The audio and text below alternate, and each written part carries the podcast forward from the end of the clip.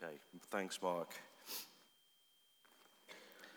Uh, it is a, uh, a privilege to be with all you folks. Uh, actually, this is good. I, I, I've reached that age where if I take my glasses off, I can't see all you lovely folk down there. If I put them back on, I can't read my Bible properly, so I have to take them off again. So you might see me doing this, but this light's good to read with. That's, that's great.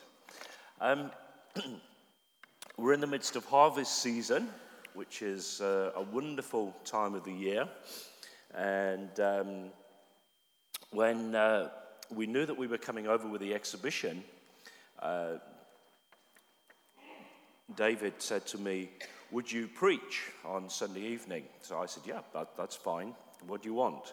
And he said, Oh, we're going to be doing a session or a series on King Solomon and the, the uh, first 11 chapters of Kings. So anything you like from 1 Kings 1 to 11, which is a kind of a big ask because if you read the story, uh, the, of, of, those 11 chapters. So I'm not going to read them all to you, don't worry. Uh, I'm not going to preach for them all. He said I've got 75 minutes, uh, sorry, 25 minutes.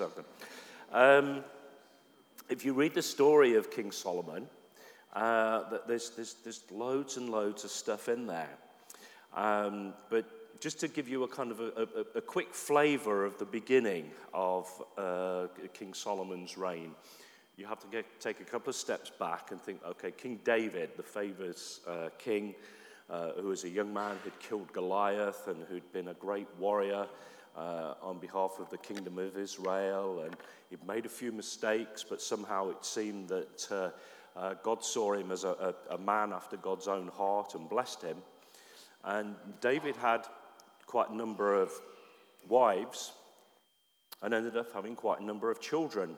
And his eldest son, Absalom, was amongst his favorites. And uh, Absalom was, uh, um, like his father, he was a great warrior, he was a great fighter. Uh, he was apparently a very handsome young man. And he had a fabulous head of hair, but he realized it. And uh, pride got to him. Uh, one day he's uh, riding uh, through the woods into battle, and uh, he went under a tree and got his hair caught in the tree and he broke his neck. He was either hung or he was strangled. And so David died, and it seems kind of a bit sad that this, all that potential was taken away, but it does seem that his, his pride got the better of him. So the next in line would be the son of a, a, another woman uh, whose name was Adonijah, which is a really interesting name in Hebrew because Adonai means Lord or Sir, and Yah is uh, the, the, the, name of God, so it, it is the Lord my God. So Adonijah, great name, and would have been the, apparently, it seems, a perfect replacement for, um, uh, for, for David when David dies. But David had another wife who we, we read about called Bathsheba. And there was a whole lot of stuff went on with David and Bathsheba. He, uh, he was married to someone else and he saw Bathsheba in the bath and he fancied her, so he had her husband bumped off on the battlefield and a lot of nasty subterfuge went on. But at this point, as David is, is, is, is, is, is coming to the end of his life, Adonijah sees his chance and he says, I'm going to be the king. And he gets himself anointed as king and he gathers around him a bunch of fellows to come fight his battles with him. Uh, he gets some uh, religious um, advisors to come alongside him. And when uh, David's spiritual advisor Nathan hears about it, who's now, uh, as, as, as, as, David is kind of on his deathbed, uh, Nathan's not very happy with what Adonijah does.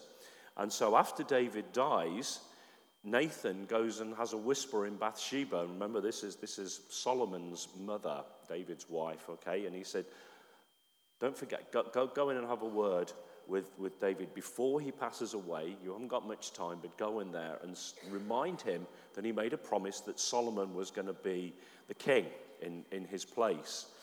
And he said, And while you're in there, bending his ear, I'll stick my head round the door and say, Hey, Lord, yeah, uh, David, sir, your kingship, sire, I remember the conversation that you had with Bathsheba, and you did say that Solomon could be the king.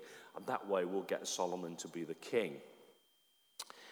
And so, with a little bit of this subterfuge going on, Solomon does indeed become king. And of course, Adonijah has his, his nose pushed out, and uh, he's not too happy with the fact, but he decides he's going to put up with it. Okay, he's not going to be the king, but he's still doing pretty well for himself, but he's got a need for a wife. So uh, he, he goes and, and, and uh, he speaks with Bathsheba, who now, if you think she's the queen mother, or the king's mother, rather, and uh, he said, um, I'd, I'd, rather like that young lady that looked after David when he was at the end of his life. Uh, could you go and have a word with the king and ask him if I can marry her? And Solomon says, Well, what is this? You know, oh, you can't have my brother marrying my father's uh, nursemaid. It's not on. So he has a word with his right hand man, his warrior uh, captain, and says, You go and put him to death. Uh, and then you kill the high priest. Uh, and then you go and uh, knock off um, uh, Adonijah's warrior leader as well. And so there's a purge in the, in the house of, of Solomon.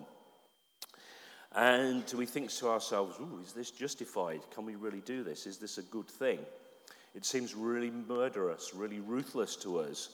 Uh, but if we read history, we see that lots of other leaders, lots of other kings were doing the same kind of thing. They were coming into place, and, to ensure that they, their position was safe, they'd knock off a few political rivals. Um, the question remains does the Bible uphold it? Does it uphold bumping off your rival, plotting against them, uh, and the established order in order to reach your goals? Well, we know life's morals and uh, standards were quite different then. And there's a quote by a famous English historian, a, a chap called Herbert Butterfield, and he said that if we study history, if we study the past with one eye, so to speak, on the present, he says that's the height of all sins and sophistries in history. It's the very essence of what we call unhistorical. So, what he's saying is that, look, if we judge what happens in the past by our present day standards, it leads to us making wrong assumptions about what happened in history. So mm, maybe it is okay to bump off your rivals. Maybe the Bible does allow Solomon to do it. It appears like it, it appears uh, that, that everything was okay. And when we look at Solomon's early life and see how he lived once he, he became established as king, we begin to see that, mm, okay, it looks like there's some justification here. So if we, uh, if we had a look at uh, the, First Kings chapter 3, one of the first things that happens is that uh, uh, Solomon he has a private conversation with God. And it said that Solomon loved the Lord. This is uh, chapter 3, verse 3. He's walking in the statutes of David, his father. He sacrificed and made offerings in high places. Mm, bit iffy there. He was using some of the, the pagan god places. Uh, but he went to Gibeon to sacrifice there, which before the temple was built was one of the places where the Jewish people were sacrificing. And uh, it says that at Gibeon, the Lord appeared to Solomon in a dream by night. And God said to him, Ask what you want, and I shall give it to you. And Solomon says, Oh, you've shown me great and steadfast love to your servant David, my father, because he walked before you in faithfulness, in righteousness, in uprightness of heart towards you.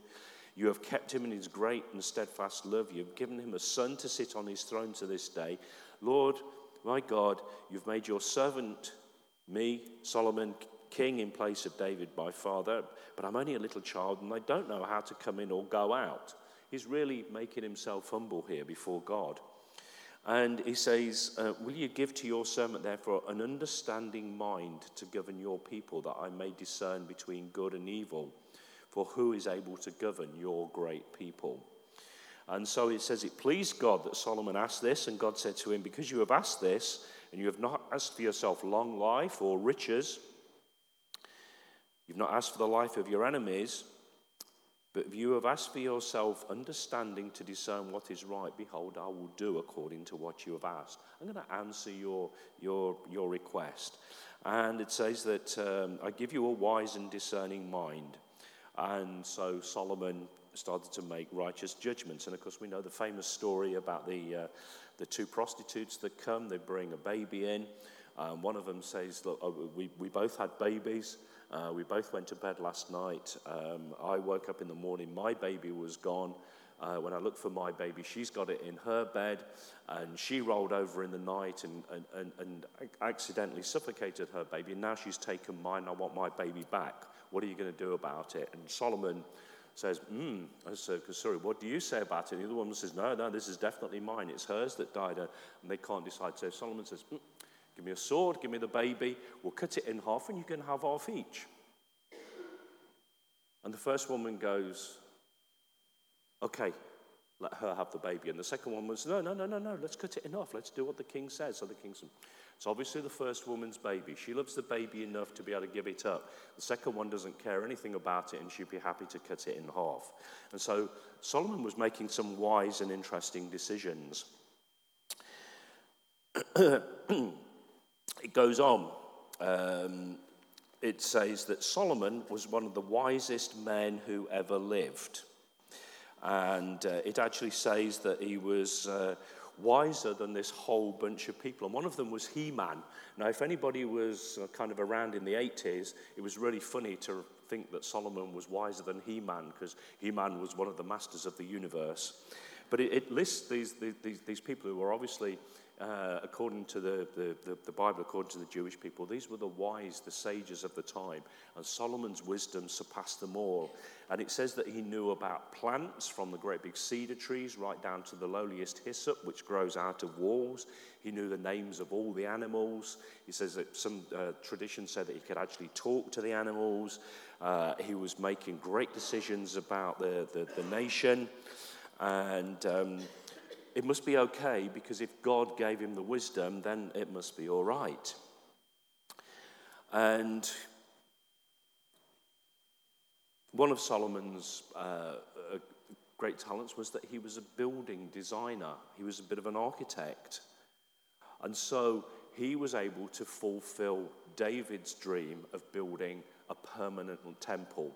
Uh, remember, the Israelites have been worshipping this kind of mobile tabernacle, this tent in the desert for all, all, those years, even to the time of David.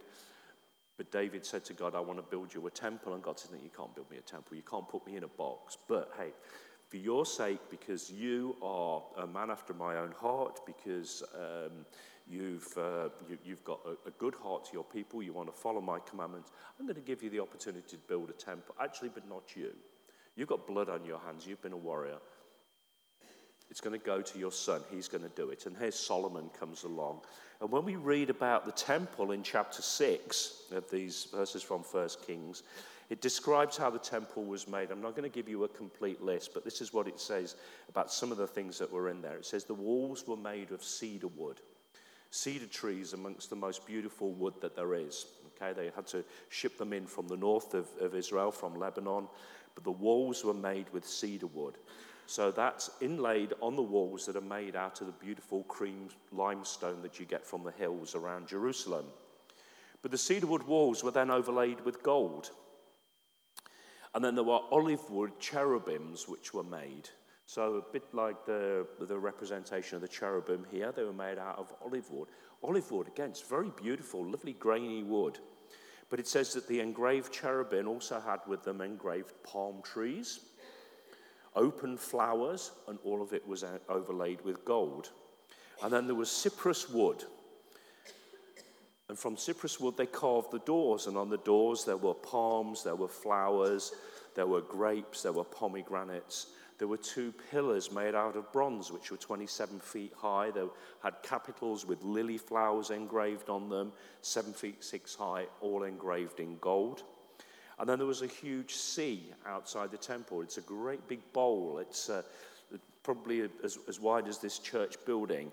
And that was standing on top of 10 bullocks. And the bullocks had panels beneath their, their, their legs, between their feet, on which were uh, inscribed lions and cherubim on the wood, and it was all engraved and inlaid in gold. And it took Solomon seven years to build the temple. And it must have been fabulous. You know, he had all these, these experts helping him. It talks about Hiram, who was a, a carpenter and woodworker from, from, again, from the north of the country. It talks about experts in the metalwork and all these people building it. And it took seven years to build it. And then it goes on to describe his palace, and it describes his palace in a very similar way. And here's the first little alarm bell that rings because it says that when he built his palace, it took him 13 years to build it. So the temple to God, seven years, his own palace, 13 years. Mm. So, Solomon, the wisest man that ever lived. It also says that he was probably the richest man that ever lived. Now, as I was sitting there before, we, uh, before I came up to speak, I was just having a look down here. What have we got? Beautiful box of Fox's chocolate biscuits. That would be really nice. Um, I saw a, a, a, tin of jalapeno cherries. Uh, there's tins of baked beans, uh, tins of hot dog sausages, dolmio tomato sauce. Sounds beautiful. More than enough for one person here. Solomon's day's rations, it lists 6,600 litres of flour, fine flour. Okay, so he's having to feed his palace and his retinue, but it's uh, a lot of food.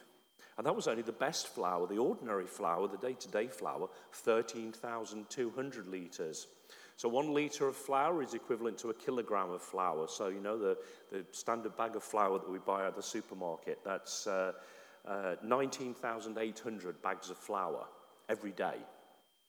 And on top of that, they slaughtered 10 oxen and 20 pasture fattened cattle, 100 sheep. And on top of that, there were the deer and gazelle, roebucks, fowls which were unnumbered, and Solomon liked horses. He had a stables with 40,000 stalls for horses. He had 12,000 horsemen to look after them, and they were fed on the best barley and housed in the best straw. And some of those horses were amongst the best in the world. It describes them as swift horses. Solomon was not only king of Israel, but he was also head over lots of little mini kingdoms which surrounded Israel. And as you look at the, the, the, the, history of those mini kingdoms, you find out that from those places they had metal mines. So there was copper, there was gold coming from the south, there were precious stones, there were um, unguents and, and ointments and liniments which were being imported in, there were spices. Um, back in that time, spice was, was actually not something just nice that you smelt, but it was actually, you use it in currency. Solomon had all this stuff coming into to, to his kingdom, and he was using lots of it, and he was um, um, really showing off this opulent lifestyle. And that opulent lifestyle attracted other people, and more kings, more dignitaries came to visit him and bought him stuff, and he began to build it up and build it up. And so Going back to where we started, was it right? Did Solomon start off his, his, his, his reign right by bumping off his brother in law and the high priest and his, his father's best warrior? It seems like it might have been okay because Solomon was really successful. But when we look at when Solomon finished building the temple, it says that he brought into the temple the Ark of the Covenant. And inside the Ark of the Covenant, it says, was found only the testimony of God. Now, the testimony of God is the Ten Commandments, okay, the two stone tablets with the, the Ten Commandments that Moses had brought down from the mountain. And for the Jewish people, those stone tablets, they are the thing that shows that the Jewish people are a people. Because what happened was Moses went up the mountain and he had this conversation with God, and God said, Look, uh, I want to have a relationship with the Jewish people. I want to be their God and King. I want them to be my people. If we can get some agreement here, I'll promise to look after you and keep you safe and provide for you and give you everything that you need. But I'm going to have to have the people say that they agree to following the commandments. But he said, but at the moment, they're a bunch of disparate people and they disagree on everything. And if you've ever had any dealings with people from the Middle East, you can hear it all the time. They disagree uh, they enjoy disagreeing over politics and theology and which is the best olive oil to cook with and uh, where's the best place to go on holiday. And God says, I can't have that. I need a people that live in unity. Here's some laws. You go down the hill, uh, go down the mountain, Moses, and you ask the people, and if they'll accept these and listen to them and become one, then I'll be their God. So Moses goes down the mountain. He says to the people, Look, I've got a deal for you. God will be our God, but we've got to listen to these Ten Commandments and we've got to obey them. What do you think? And the people go, Okay, we'll do it and they go for it. And the Jewish people say that that is the moment when the Jewish people, the Hebrew people, became a people. So that was there inside the Ark of the Covenant when uh, Solomon uh, set up the temple. But if you go back into um, Exodus, it also says that inside the Ark of the Covenant were two other things. One was a jar of manna. Now, the manna was the miraculous food that the Israelites uh, got from heaven when they were in the desert. This is the Israelites. They have been living as slaves in an urban setting in Egypt for 430 years. Okay? They used to be wanderers in the desert. They end up in Egypt. For a time, they were kind of well thought of and well looked after, but eventually, uh, the Egyptians decided they didn't like the Hebrew people anymore and they pulled them into slavery. But they were living in cities and they were um, being forced to build things in Egypt. So suddenly to find yourself free and back in living in a tent in the desert, you think, whoa, you know, where do we get the food from? Where do we get the water from? And God said, look, I'm going to look after you. You get in the, up in the morning, and there'll be this kind of weird, flaky stuff that, that, that appears after the, the, the dew dries. Uh, it's going to taste like almonds. You collect enough of it during the day to feed yourself and your family. And then at the end of the day, if there's any left, you get rid of it. You don't keep it till the morning because it'll be moldy. And so the Israelites lived on this thing called manna for 40 years. And God said to them at the end of the, the period of exile, You put a jar of it into the Ark of the Covenant, and then the people will remember that I provided for them. And the other thing that was in there was a staff. now, those of you that have been to the exhibition will remember um, there's a couple of people with staff. So the shepherd's got one, a stick. It's kind of the, it's a bit like a badge of office as well as being a, a useful tool when you're in the desert. But Aaron had a staff and it was made out of the olive tree. And this amazing thing happened, if you remember, that the, the staff was cut and it was a dead stick like this. But God said to Moses, Look, I want you to, um, to have a word with Aaron and, um, and, and, and, get him to, to, to, to put the staff down. And in the morning, the staff had budded, it had blossomed, it had borne fruit, almond fruit, off a dead stick. And the reason that God said to Aaron, put it there, was because the people had rebelled. There was a group of people who were, they were a bit sick of the manna, to be quite honest. It says that, well, go back to Egypt, we got cucumber and garlic and quails. I'm not quite sure what Jamie Oliver or, you know, some of the chefs would make of cucumber, garlic and quails. I'm sure they could come up with something. But that's what they were hankering after. They were grumbling and they were saying, no, this Moses doesn't know what he's doing. He's kind of walking us around in circles in the desert. So God brought judgment on those that were grumbling and then said to, uh, to Aaron and to Moses, You put this staff that's budded in the Ark of the Covenant. That'll remind the people not to grumble against me, not to rebel against, against my law. And so, three things were supposed to be in the ark, but when we come to um, seeing the, the time when Solomon um, puts the ark into the, the, the um, the, the new temple that he's just built, it says, there's only one thing in there. There was only the law, there was only God's rules and regulations. Now, one of the things that we try and teach when we're, we're uh, involved with the Bible come to life is to try and read the scriptures as Jewish people would read it. They would see that phrase that it said it contained only the law, and they go, why? What the things that are missing? What did they represent? So, what were the things that were missing? It was the jar of manna. What does the jar of manna represent? It represents God's provision for us. Everything that we need, you know, whether it's your Dolmio sauce, your box of Fox's chocolate biscuits, your jar of hot dogs, your jalapeno peppers, whatever it is, whether it's the beautiful stuff that you've got outside and the display, the fruit and vegetables, it comes from God. God provides us with everything. That was missing. The other thing that was missing was Aaron's rod. which was the symbol that says, This is to remind you not to rebel against me. This is the symbol of my people. Because all down history, even till today, the almond branch that's, uh, that's blossoming is a reminder to the Jewish people of, of that they are God's people. The almond tree is the first tree that blossoms in Israel in sort of late January, early February. The, the spring comes a little bit early there. It's the first thing that blossoms, the first thing the Jewish people see. And it's a reminder that they were the first fruits. They were supposed to be the first people that had a covenant relationship with God.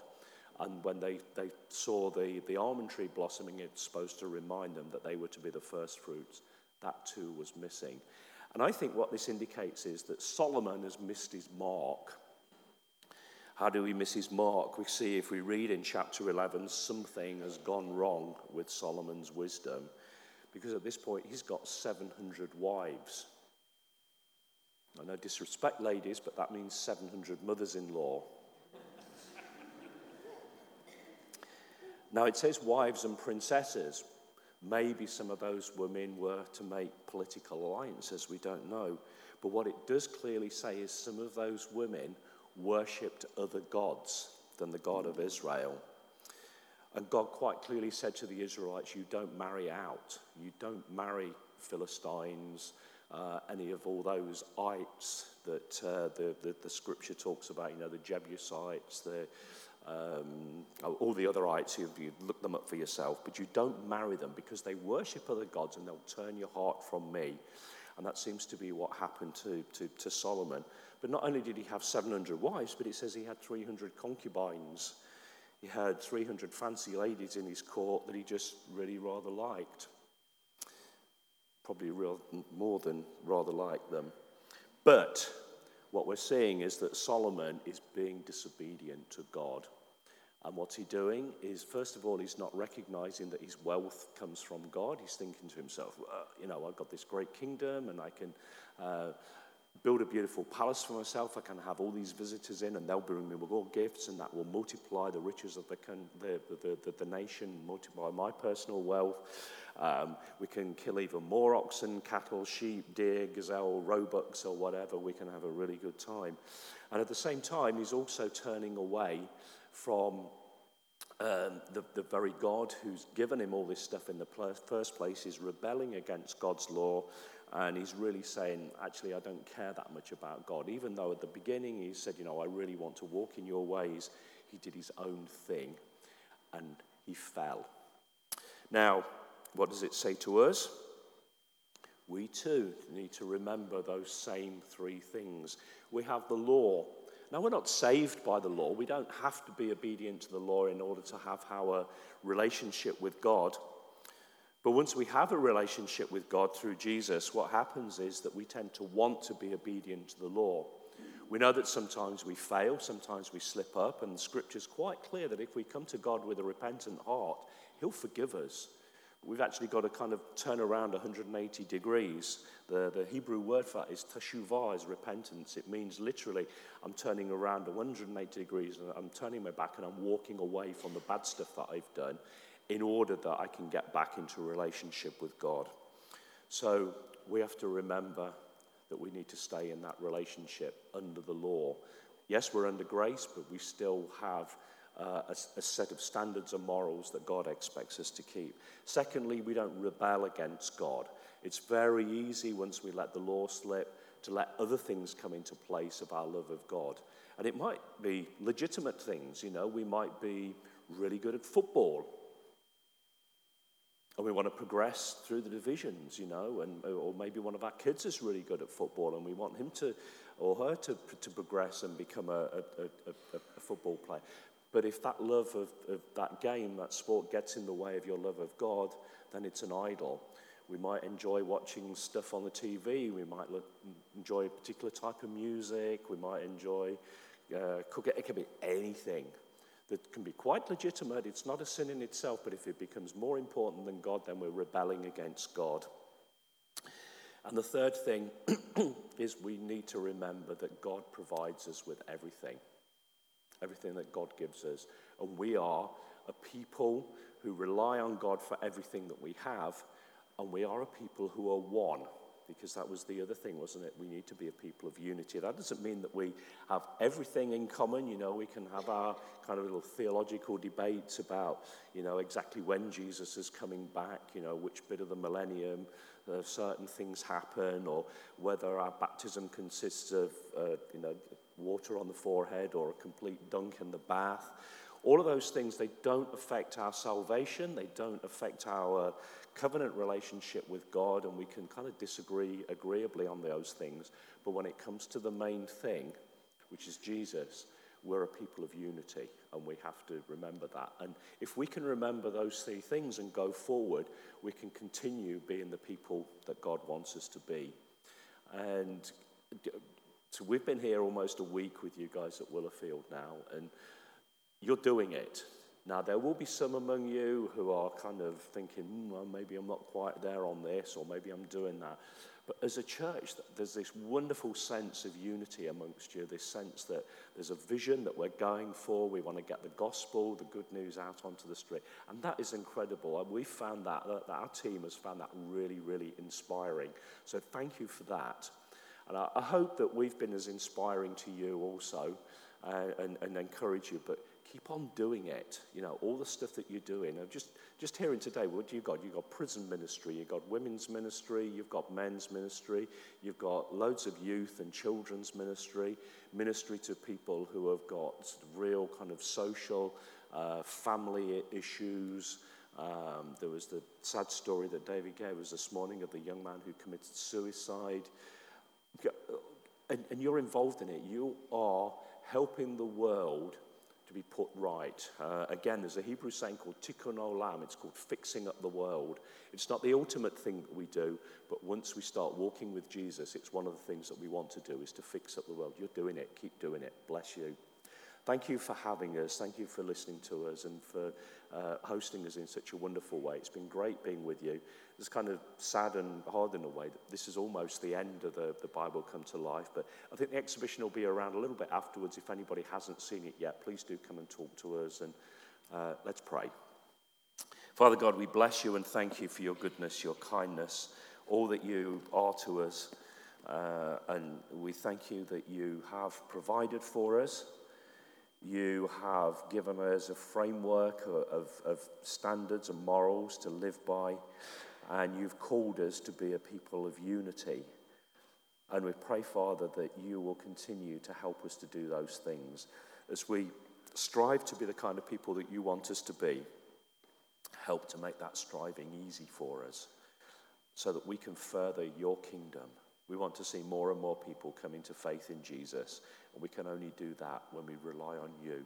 Please continue to show us the way, Lord, I pray. In Jesus' name, amen.